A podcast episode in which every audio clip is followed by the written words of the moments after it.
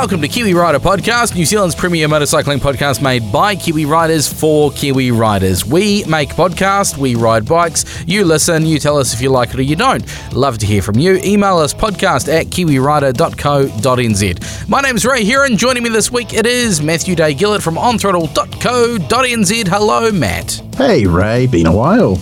Couple of days, couple of It days. has actually been a while. It has. Uh, but something rather big has happened in the world of motorcycling, namely EICMA.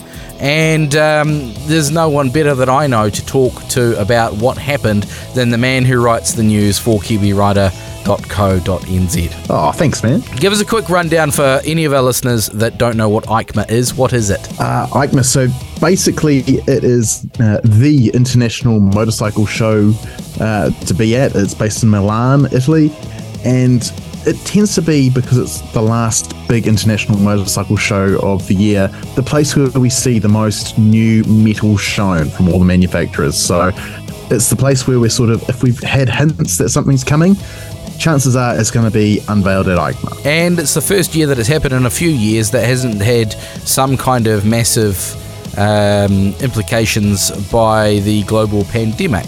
So it was a big one this year. Yeah, big one, but also disappointing in some ways. I found um, there wasn't quite the number of new models um, announced that I was hoping for, but there were some pretty cool stuff um, shown off. So, um, shall we get into it? Yeah, let's dive through it. Um, I know there's about seven out of this list of 10 I've got in front of me that kind of uh, impact us here in New Zealand. And then maybe afterwards we can touch on some of the things we expected to see that didn't, if there are any of those. Um, but the first one's off the uh, Yeah, first cabs off the good. rank of those Suzuki's. So we've got two new Suzuki's on the way: the DL800DE and the GSX S8, which is a terrible name. It is a bit of a mouthful, isn't it? Um, it's yeah, it's it is what it is. They couldn't call it an SV8 because it doesn't have a V twin engine. It is a brand new parallel twin. Uh, the first brand new engine or brace first there.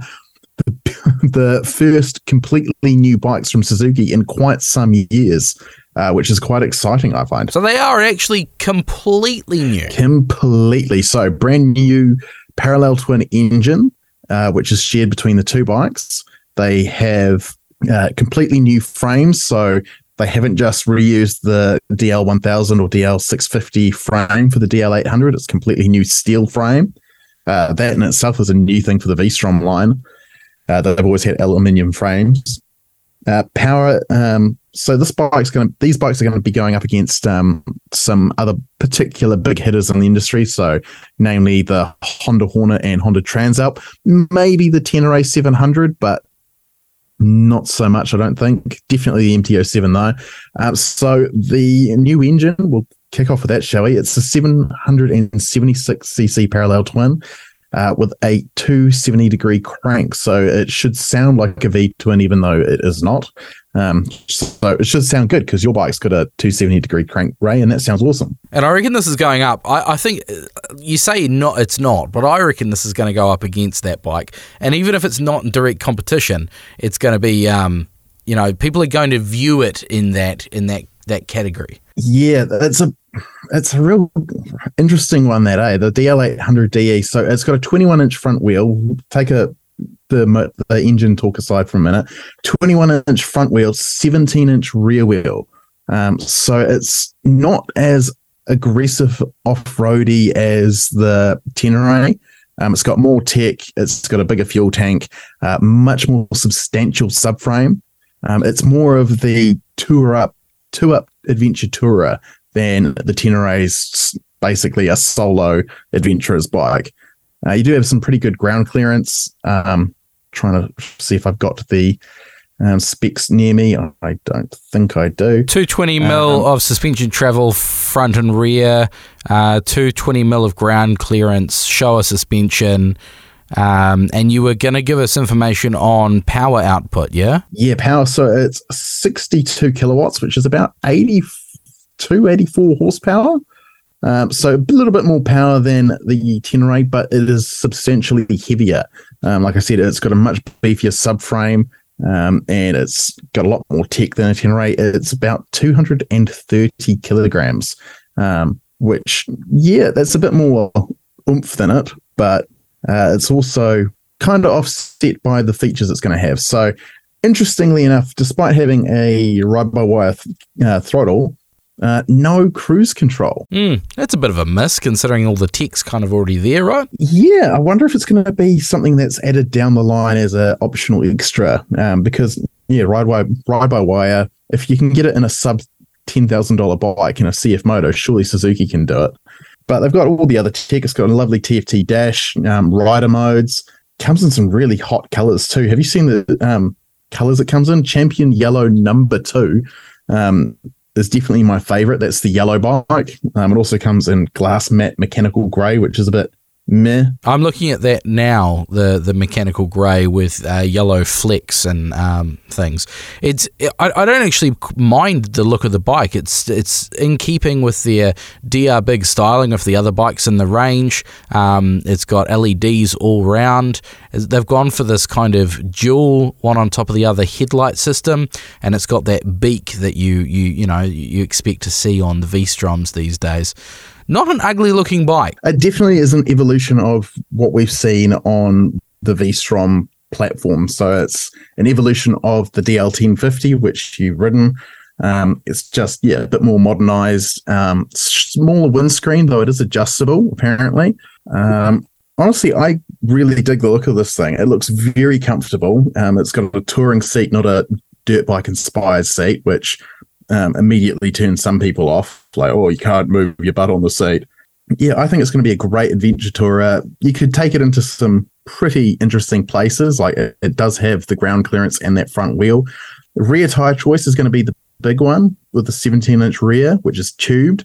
But other than that, I'm really looking forward to seeing this bike arrive. Um, expected sometime mid next year. And pretty cool to see that they've put that same engine into a um, what is it? Kind of a naked road version. Yeah, I'd call it a, a naked or roadster. Um, it kind of has vibes to me of a Katana, but it's in a much smaller um, sort of package, really. The GSX 8, GSX 8S so I knew I'd forgotten a bit. Um, yeah, so that's a basically it's going to go directly head to head with the Hornet um, from Honda because similar engine size, similar power output. Also, it'll kind of go against the MT07 HO, um, but that's getting a bit long in the tooth now, and it's yeah, it'll be interesting with those new updates Yamaha have put in with the MT07 to see if that sort of maintains its following. Um, personally, I think it looks a hell of a lot better than the, the Yamaha, and it's a bit more out there. Um, the Honda, it's just a bit safe looking, if you know what I mean. Like the Honda haven't really gone out of any comfort zone in the styling department. They've just used CB inspired, like this is what our bikes look like. Um, so I think it's an interesting bike. Um, load of technology. It's got TFT dash, bidirectional quick shifter as factory, uh, traction control and rider modes, um, and it only loses one kilowatt to the V-Strom. Uh, so it's got a peak power of 61 kilowatts apparently. So uh, Suzuki has done a lot of work on this parallel twin. It's really well balanced. Apparently, it's got a special um, proprietary um, counterbalancer system in it, and yeah, it's going to be very interesting. Um, one thing that I've seen so many people gloss over or just completely miss, though, is these two bikes are not replacing the SV650 and DL650 in Suzuki's lineup. Um, Suzuki's boss man at EICMA, can't remember his name off the top of my head, he said essentially that the SV650 and DL650 are a part of Suzuki's heritage. They're V twins. People love V twins, and they are the only bikes that are a V twin in the market that are in that affordable end. So Suzuki's going to keep making them so long as people want them, which I think is quite cool. Which is very Suzuki, isn't it? D- DR650. Oh, yeah. As long well, as people keep buying it, we're going to keep making it. Exactly. And why wouldn't you? Like the SV650 has such a cult following around it. Like it's a go-to track bike. Um, it's a great commuter. It's a weekend warrior. It's one of those sort of jack of all trades. The DL650 a little bit more so if you're into touring. Um, I think it's yeah, it makes sense that they're keeping those on, and they paid for the tooling yonks ago. So bold new graphics from here on out, but um, hey, like I said, like they're going to keep making them as long as people keep buying them. And current price for a SV650 is under 10 grand at the moment while we're recording this. Suzuki's got a deal on uh, Suzuki Fest up until the end of the, the, year. So long as there's stock on the floor, like bikes physically there, you can buy an SV for under 10 grand. So that's two big uh, announcements from Suzuki at EICMA, but going right up against Suzuki, matching them step for step, blow for blow. Honda have released uh, the Transalp as well as another bike, which we'll get to next. But let's dive into the Transalp because we are adventure riders first and foremost. Well, that's what we've kind of been labelled as. yeah, I, well, yeah, adventure bike riders or small bike people, uh, for, in my case. Um, Transalp, yeah, it's another sort of Honda haven't really gone too crazy on the styling. It looks very much like a slightly grown up CB500X. Uh, uses the same engine as the uh, new Honda Hornet. So that's Honda's new 755cc parallel twin.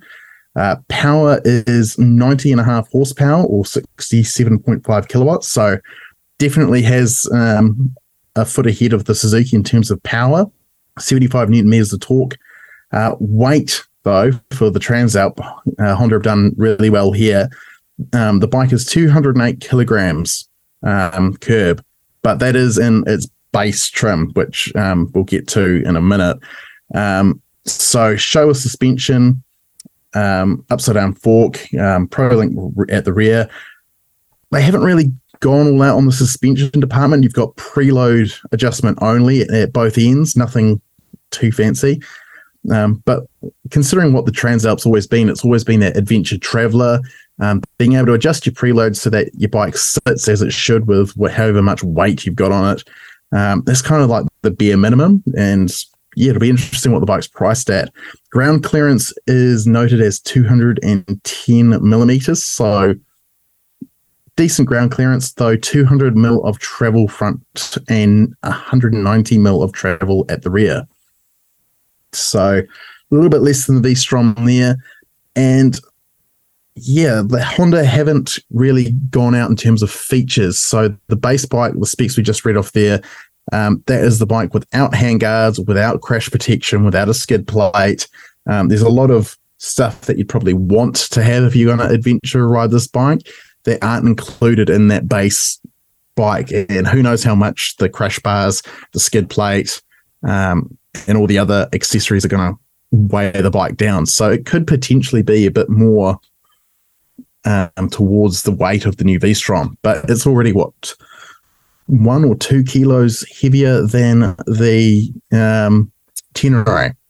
Though it does have a TFT and all the modern faff with it as well. Yeah, so 10 years since they last produced a, a Transalp uh, and back for 2023. Striking looking bike. Uh, don't mind it. I'm a sucker for those gold wheels though. Yeah, I'm I'm not allowed to have a bike with gold wheels apparently, but I'm gonna hopefully break that one day uh, when I ever manage to have enough money for another motorcycle. Um, yeah, the styling is, yeah, it's like I said, it's a bit like the CB500X. It's nothing too exciting. Um, it definitely looks good once you start adding on Honda's accessory packages. So they've got a few um, packages that you can sort of order from the dealership, apparently, um, which include, I'm just going to look it up here. One was a rally pack, one was like a travel pack and a commuter pack and stuff. Um, you can get like a top box, you can get some hard cases. Uh, the one I liked was, um, I believe it's called the rally pack, which adds lower crash bars and an aluminium skid plate, and it makes the bike look like a Transalp really should. Uh, you know how sort of you think back to the old Transalps, and they always had that big beefy factory skid plate. The fairing went all the way down. Um, yeah, the with the rally pack, you probably can't see that at all. um, no, that's not going to work. Basically, it looks like a Transalp should. Another thing that sort of hints at this isn't really the adventure bike to beat the Tenere um, is it's got a really low hanging exhaust. Um, the exhaust comes sort of up and it covers the brake caliper. So if you think about where your brake caliper is on most um, adventure bikes, it's pretty damn low. So yeah, it'll be interesting to see how that takes a fall. If you know what the Tenere 700 looks like, it's basically in the same place, although they've done something slightly different with the exhaust hanger, and that it looks like it's bolted to the pillion peg, which in turn is bolted to the subframe. So we'll be interested to see how that bends. Yeah, subframe, it's all one piece, it's all welded together. So the V Strom has a bolt on subframe, which is a tick in that column, I think. Um, but yeah, it's all it's your classic adventure bike thing. It's all co- about compromises, isn't it? But yeah, the Transalp does look kind of cool. It doesn't have an adjustable windscreen either. What you see is what you get. Um, so you'll be relying on the aftermarket to sort of fill in certain gaps. Um, does have some cool electronics though. You've got five stages of torque control, um, which I believe is basically Honda's fancy word of traction control. Wheel sizing, it's got proper off-road wheel sizing at least. You got a 21 inch wheel at the front, 18 at the back, 90 90 21 tire at the front, 150 70 18 at the rear. So you should be able to at least get some decent off-road tires, even if you're not going to be hammering it off-road. Um, you're going to have a lot more options there, I think. Maybe not the most exciting new model to come out of EICMA, but we've got another bike from Honda, the CL500. Yeah, it's one I, I've not actually written anything about it yet um, for either my website or for KR. Um, but I think it's kind of cool, and it's been a while since Honda's really done anything with that CB500 platform uh, with their parallel twins, and this is sort of a scrambler variant, which, yeah, it, it looks cool. Um, center set pegs, um, big wheels. I think they're spoked wheels as well. One thing that sort of kind of weirds me out though is the exhaust the size of it and the placement of it really doesn't it doesn't scream high performance scrambler to me. Um, like a giant cannon stuck to the side of it. Yeah, but uh, my question with that, and, and it seems to be a thing we say a lot about new motorbikes, especially this year, is oh, the bike looks great, but the exhaust looks like crap. Obviously, these big exhausts are part of the Euro 5, Euro 6, whatever we're up to now, standard. Are they just putting the biggest thing, the most restrictive thing they can think of on there with the expectation that most riders are going to swap it out? I think part of it is you're right. It's um, Euro five, and a lot of bikes have the catalyst, the kettle, the yeah, the catalyst, catalyzer, whatever, um, built into the exhaust can. Um, like you've got a collection box down the bottom of the um, CL five hundred, um, and I think all the emission stuff is in that massive can. Um, I'm looking at pictures of it now, and cast wheels. It looks like it's got the wheels pinched from the CB500X, though it's got some cool kind of retro features to it. It's got twin rear shocks instead of a monoshock. Uh, you've got a pretty simple circular um, gauge on the front with your speedo, um, and it's got a rev counter, not a rev counter, sorry, gear position indicator and a fuel gauge, like real basic stuff. Honda's gone for that um, inverted LCD. Um, it's not a TFT or anything.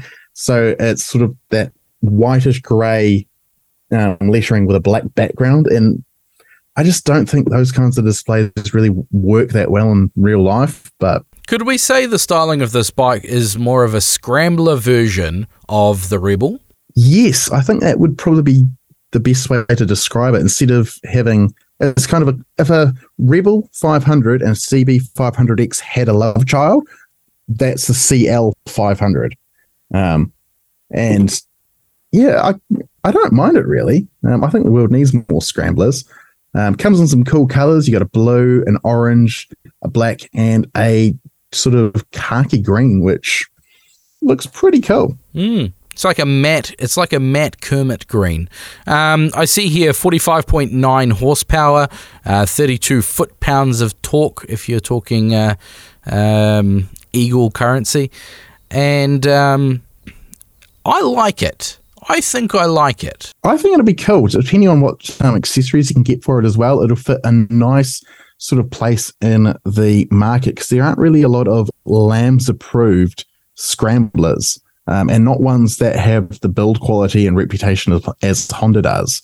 Um, so, so long as it sort of finds its audience, shall we say. Um, I think it will be a cool addition to the Honda showroom. Oh, g'day. Sorry to interrupt your podcast listening. I just wanted to ask you a quick question. How's your summer of riding going? I know mine's going incredibly well and stress free because my bike is covered by Protector Insurance. Insurance for motorcycles by motorcyclists. You know, not all insurance is created equally, and it pays to check the policy wording. Protector has some of the best policy wording I've seen, and they not only cover my bike if I crash it, but it's covered in transit and for theft as well.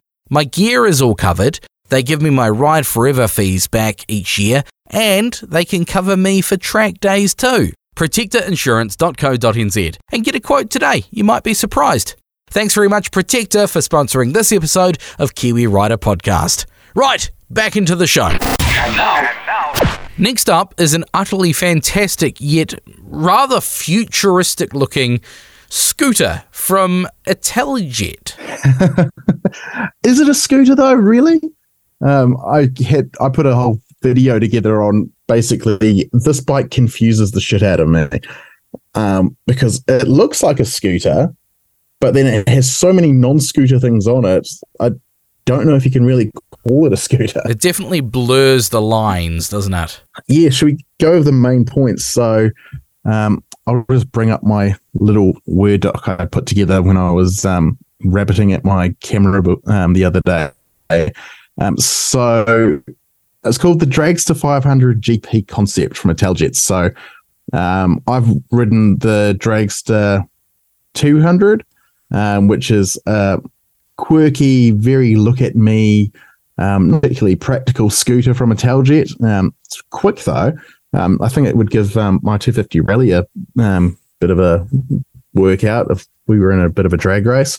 But the 500 GP, it's sort of it takes what the Dragster 125 and 200 look like, um, sort of, and it just makes it menacing, low down, futuristic. It's got a real good stance to it, but it's also got a 450cc single cylinder engine, six speed gearbox, so no CVT, and it puts down 43 horsepower and 43 newton meters of torque. It all sounds quite cool until you sort of start going into the potential negatives. Um, so you've got like this all this power. You've got a manual gearbox, which is cool, but it's meant to be a scooter. Scooters are meant to be easy to ride. Scooters are meant to be practical, and I don't really understand like who this bike is for. Um, you so the Dragster 200's price from nine thousand nine hundred and forty nine dollars. This thing does away with the weird front swing arm suspension jobby that the Italjet 200 has, and it has upside down forks that are adjustable. Uh, you've got twin discs on the front wheel, massive Brembos. Like it's they've really really gone out, and it weighs in dry 180 kilograms. So once you add in oil, uh, full 12 liters of fuel for the fuel cell, and coolant, um, you'd be knocking on the door of 200 kilograms. And then when you go back to that power output of 43 horse, it, it sounds, it doesn't sound like it's really going to be all that exciting or as exciting as it looks in real life. You know what I mean? Like 43 horsepower and two, nearly 200 kilos. Like, it'll be fun and like you'll be able to, yeah, have a bit of fun at the lights and that. It looks low down and, all that, but I I don't understand it, and it's it looks really really cool, and on the paper it sounds really cool, but in practice I just don't understand how it's going to work. So watch this space for the Italjet Dragster 500 GP concept. But something a little closer to home, you've been riding a few of these lately. Royal Enfield have a Super Meteor. Yeah, I um it's interesting. Enfield finally has done something else with that 650 twin engine. Um, it's been what I think it was 2017. The 650 twin platform came out, so we're what five years down the track, and they've just added a cruiser to the lineup. Everyone's sort of been going, "Oh, we want a parallel twin Himalayan," um, and Enfield's gone, "Oh yeah, parallel twin Himalayan." Well, we'll get onto that. But look, here's a cruiser. like, um, it's a it's a big brother to the Meteor, which is in itself a pretty cool little bike. Um, I'm not yet, um, I haven't ridden one yet, but it's got the cool little tripper navigation pod that Royal Enfield does. Um, it's done in collaboration with Google, and it will display turn by turn and directions to you straight on your dash. Um, and that um, parallel twin engine's lovely. Like I did an overnight trip to Masterton and did a thousand Ks in under 24 hours on it with the cafe racer, the Continental GT. And it's an awesome bike, um, awesome engines. Just, you can really, really just enjoy it. Um, so a cruiser option. 646cc tubular uh, engine, uh, pushing out a lazy, they say, 47 horsepower. Yeah, so I think it's um, Sorry, I'm just trying to bring up the uh, Super Meteor. There we go. Yeah, I think it, it gives Royal Enfield a cool new option for um, their market and sort of, you notice they don't do anything bigger than the 650 twins. They sort of, they want to own that sort of lower, smaller capacity end of the market. And this will go a long way for broad, broadening their appeal. Like I look at it and I go, that's a really handsome looking motorcycle. Um, it's got forward set pegs like an American cruiser, but it looks like a British parallel twin. Like I'm getting hints of uh, Triumph Speedmaster. Um, LED headlight, uh, nice big alloy wheel. It looks like it's got a really nice stance to it. So it'll be really, really interesting to see what it is priced at when it comes to New Zealand. And being Enfield, they've got a shit ton of accessories just waiting to bolt on, like windscreens and um, pillion seats, luggage, and all that. Um, I think it's a cool new option. And yeah, just got to wait until Enfield does something else with that engine. Like, I want a scrambler or a parallel twin Himalayan. Like, I think they, they've got this engine, it's Euro 5 compliant uh, the sky's the limit. They should be making all sorts of bikes with this engine, and they're sort of just slowly working their way through it. All right, and the last one on my list, but definitely not the last bike uh, that we saw come out of EICMA, but they were the last one of note, shall we say, the Benelli BKX 250. This is kind of cool. I think it's kind of cool too. Um, again, a new sort of bike from Benelli. We don't really get any small bikes um, from Benelli here in New Zealand. Um, and I think this BKX is kind of an interesting prospect, shall we say? It gives um, small uh, KTM vibes, almost um, almost super motard vibes. Yeah, it's quite futuristic looking. Oops, wait, I've just clicked on the wrong picture. Eh, while you're working that out, I'll throw, I'll rattle off some specs. Um, single 280 millimeter disc up front, 240 disc down the back, uh, powered by a, a liquid cooled single cylinder engine, 25 horsepower and 15 foot pounds of torque. It's a 250cc, obviously. But I like that they've thought about the uh, the market, the people that are going to use this bike, because they've included a USB socket for your GPS or phone, um, and what's that? A three and a half gallon tank. I, I, I, I'm just reading an American website here. I can't tell you what that translates to. Yeah, three and a half gallon is well, a gallon in US is three point eight liters. So ten liter tank. ooh, yeah, so it kind of would be, it's a more sort of racy looking, um, yeah, more modern looking bike to go up against, say, my Rally 250. Um, I really like the look of it. It's kind of the aesthetic of it. Like I'm, when you said KTM, it reminds me of the old 640 Adventure, the one which had the sort of two little circular lights and the big sort of hood. Um, it looked like for the fairing.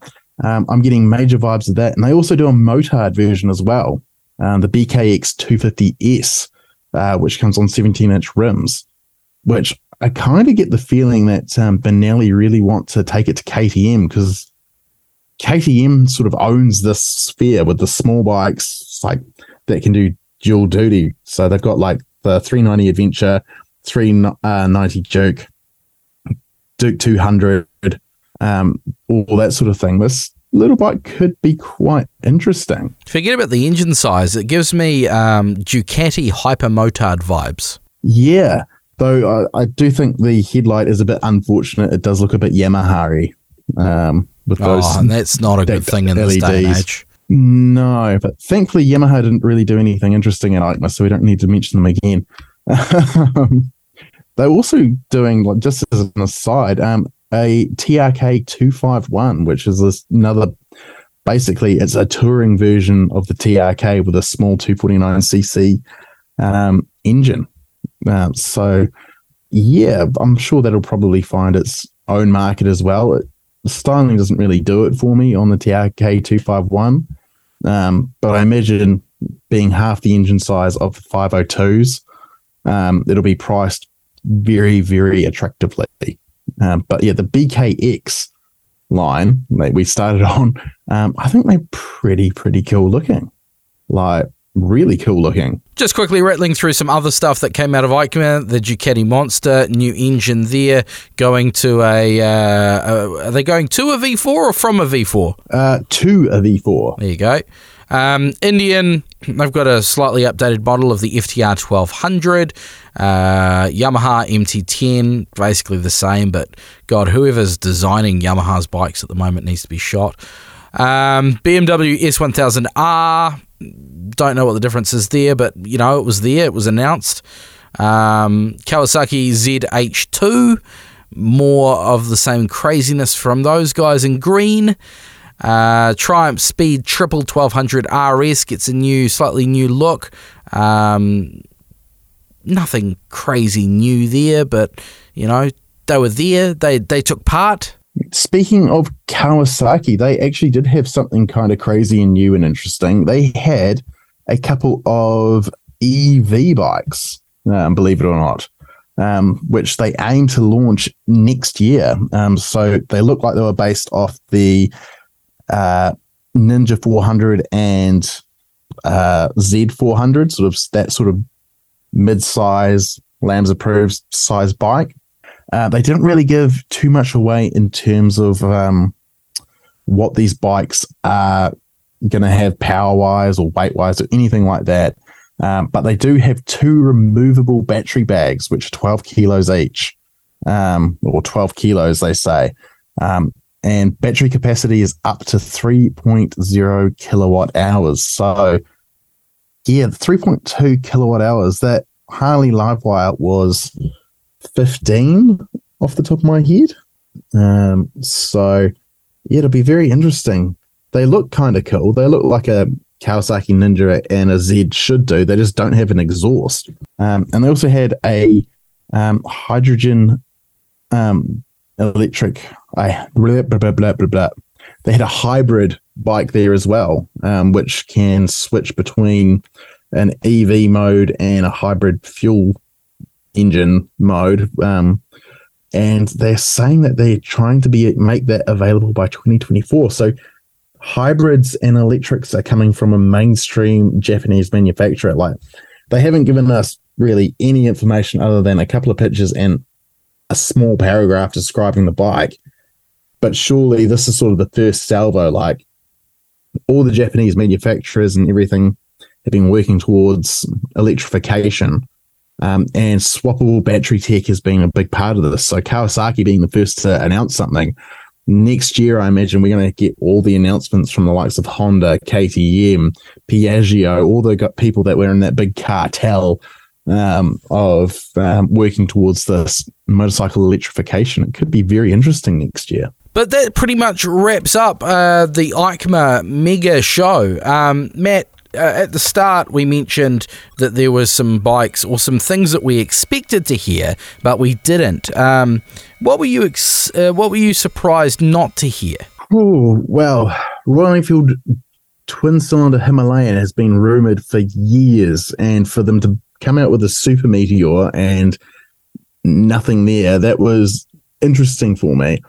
Um, I was also kind of expecting just more bikes in general. Like EICMA is it's a big deal in the motorcycle world, and essentially Honda and Suzuki stole the show. Like we led our podcast with those bikes.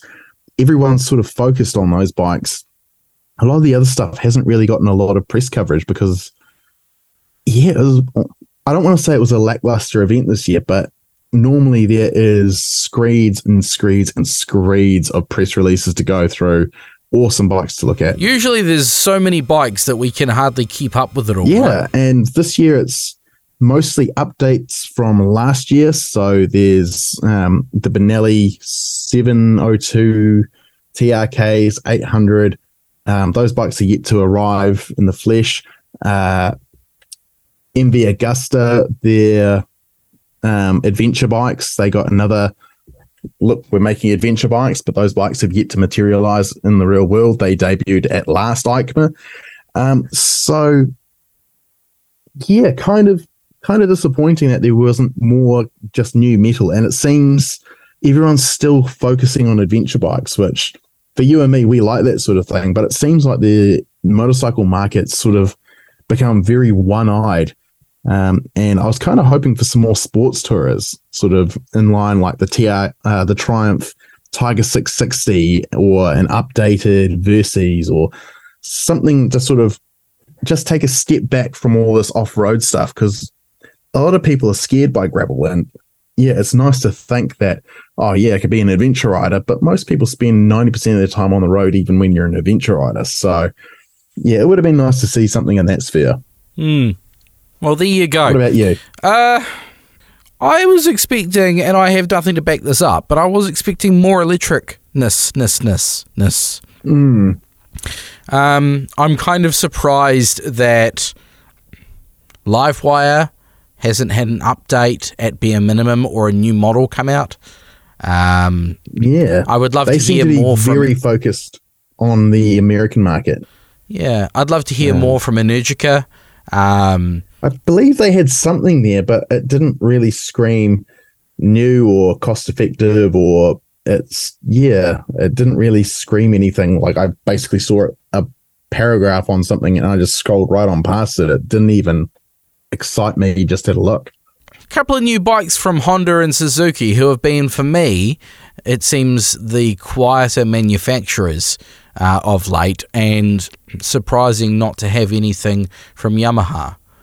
I guess that was yeah. my takeaways. Yeah, Yamaha has done a lot of updates to its models, so a lot of them are getting the TFTs and sort of big technology updates. Um, from my understanding, with the brief email I've had with people at um, Yamaha Motor NZ, um, say the Tenere is going to get its TFT upgrade for the New Zealand market in the 2024 model. Um, so late next year, um, those bikes will start showing up.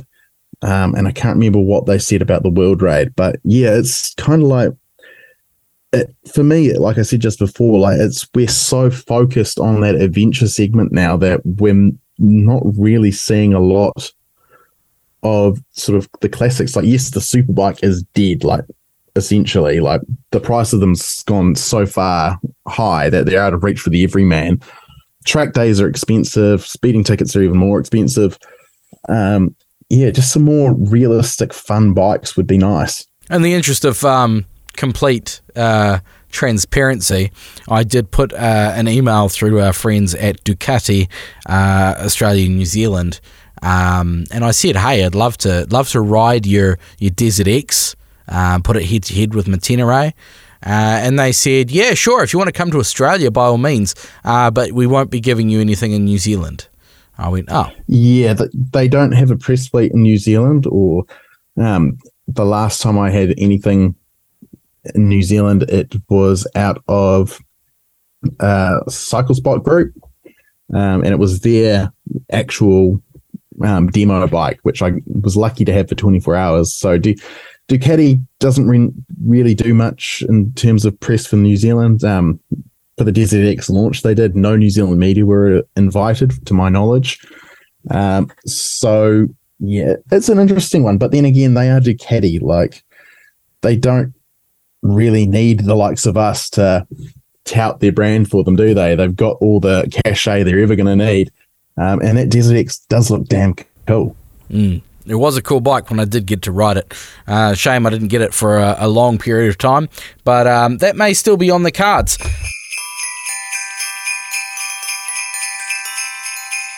Ho, ho! Merry Christmas! Right, it is December, just before we end the show today, because the silly season is upon us, we know that buying gifts for motorcyclists in your life can be difficult. So we touch base with a few of our friendly New Zealand gear suppliers and ask them what they reckon a great Christmas gift for a motorcycle mad Kiwi rider for 2022 might be. And here we go. Here's a couple of ideas. We'll bring you a few more ideas each week leading up to Christmas. Our friends at Forbes and Davies suggested the IXON Exxon uh, jacket and pants. Spearheading the new generation of IXON Adventure products, the Ragnar leaves nothing to chance in terms of safety and technology. This versatile 3 in 1 set can be adapted to suit any weather from the hottest of summer days right through to keeping you warm and dry through the depths of winter. The Ragnar is equipped with a high performance X dry waterproof and breathable laminated membrane, along with a removable liner, allowing you to enjoy all seasons in comfort. Available from all IXON Available from all IXON dealers and leading motor apparel retailers in black, red, and grey sizes small through to 4XL. Uh, the jacket retails at $7.99, pants $5.99. Might be a big ticket item for Christmas, but you know, you can never be too safe and too well protected, as well as being quite stylish. For more on this, you can check out motonz.com.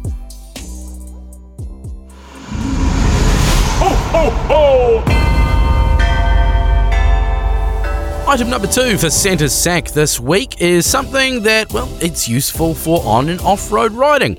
The iPhone or iPon Chain Care Pack. Both the on road and off road kit comes with uh, extreme chain cleaner, extreme chain wax, and a cleaning scrubby brush. The brand is iPone, I P O N E. Your phone is probably going to try and autocorrect it to iPhone. However, it's a calcium sulfonate based chain lubricant, which is used to lubricate the chain and protect it against corrosion. It has been developed for road and off road motorcycles with the aim of limiting splatter and ensuring that it remains present for a long time under, con- under intense conditions. Great for O, X, and Z rings, its multi position diffuser combines the power of a jet with the precision of a spray. The iPone Chain Cleaner is a solvent based degreasing product that allows even the most stubborn grease to be dissolved without damaging any O, X, or Z rings, and it can be used for road and off road bikes as well as quads.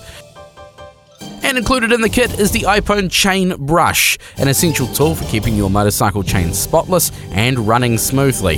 The multifaceted, ergonomically shaped brush is designed to clean all the sides of the chain at the same time and in between the links and rollers, minimizing the need for future repair or replacement. Now, the iPone Chain Care Kit Comes with a 750ml can of the iPone Extreme Chain Lube, a 750ml can of the iPone Chain Cleaner, and one iPone Chain Scrubby Brush. Thanks very much to our friends at motogear.co.nz. I've actually tried this out myself. Works absolutely outstandingly on the Beta RR430. Find out more at motogear.co.nz or check out motonz.com. Retails at $69.50, a great stocking stuffer for a motorcyclist in your life. Ho, ho, ho! And the third and final item that you may want to put on your Christmas list wish list this year, LS2's all new Aura Pro goggles. They offer a class leading feature set and specs, ensuring you can focus and engage with your ride. Dual injection molded frame for optimized strength and durability, polycarbonate iridium lens as standard with premium anti scratch coating and pin lock system, offering unrivaled anti fog Triple layer molded foam provides a tight seal and actively wicks away any sweat from the eyes. The features include 360 degree ventilation, dual outrigger system, pinlock ready, removable nose guard, 100% UVA and UVB UVB protection, 50mm strap for easy adjustment with a thick silicon uh, strips on there for grip, EN 1938 bar 2010 certified. In the box, you get even more than that. You get a standard, you get a standard tear off pack, a laminated tear off pack, spear, spear clear lens, and pinlock insert. How cool is that? And I gotta say, the LS2 Aura Pro goggles do look pretty fantastic. If you want to find out more, check the link at motonz.com. They're $129 a pair. The ones I'm looking at come in a gorgeous red colour. And these would be the perfect stocking stuffer idea for a motorcycle mad rider in your life. You can even use them on road if you want, but probably best used off road. You know, motocross, trail riding, enduro, anything like that. The LS2 Aura Pro goggles in red with iridium lenses. Yeah, Santa, put them in my stocking this year, would you?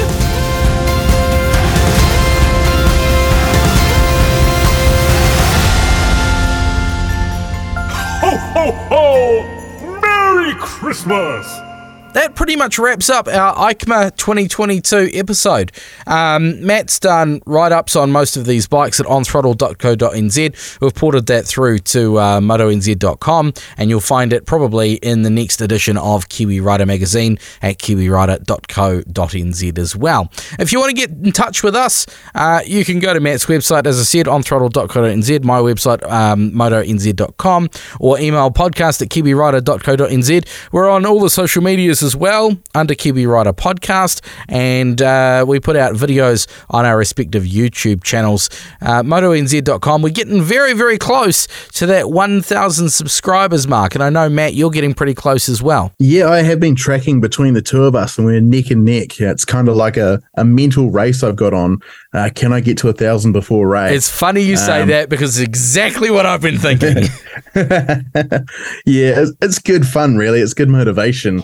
Um, I've only, like, I did have a good head start on you because I sort of started my channel years and years ago. But um, yeah, slowly creeping up there. It's like the world's slowest loading screen. If you sort of take the first two digits and then at a decimal point, it's like watching it try and get up to 100%. And I've been hovering around that 70, 75% for a while now.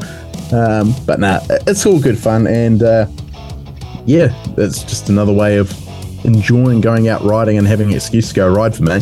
What have you got coming up in the near future? I mean, we've got uh, days or weeks between now and Christmas are limited. Uh, what have you got coming up? Uh, in terms of YouTube or just in general riding? Oh, a bit of both. What's happening in your world? Yeah, well, I've got this um, groovy little Royal Enfield Scram 411 at the moment, which I don't know when it's going to go back to um, the distributor, but uh, my brother is quite keen on buying one of these, and um, so I've been putting it through its paces. I worked out two important things yesterday on my ride.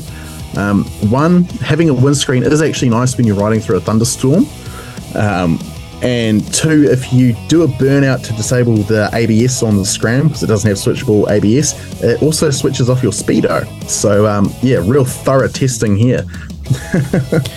Um, I've I've uh, somehow managed to come across a uh, an Arai XD4. So that's what's happening in my world at the moment. Testing the Arai XD4, putting it head to head with um, a few of the other uh, adventure style lids in the market, namely the um, Airoh Commander and the LS2 Pioneer Evo.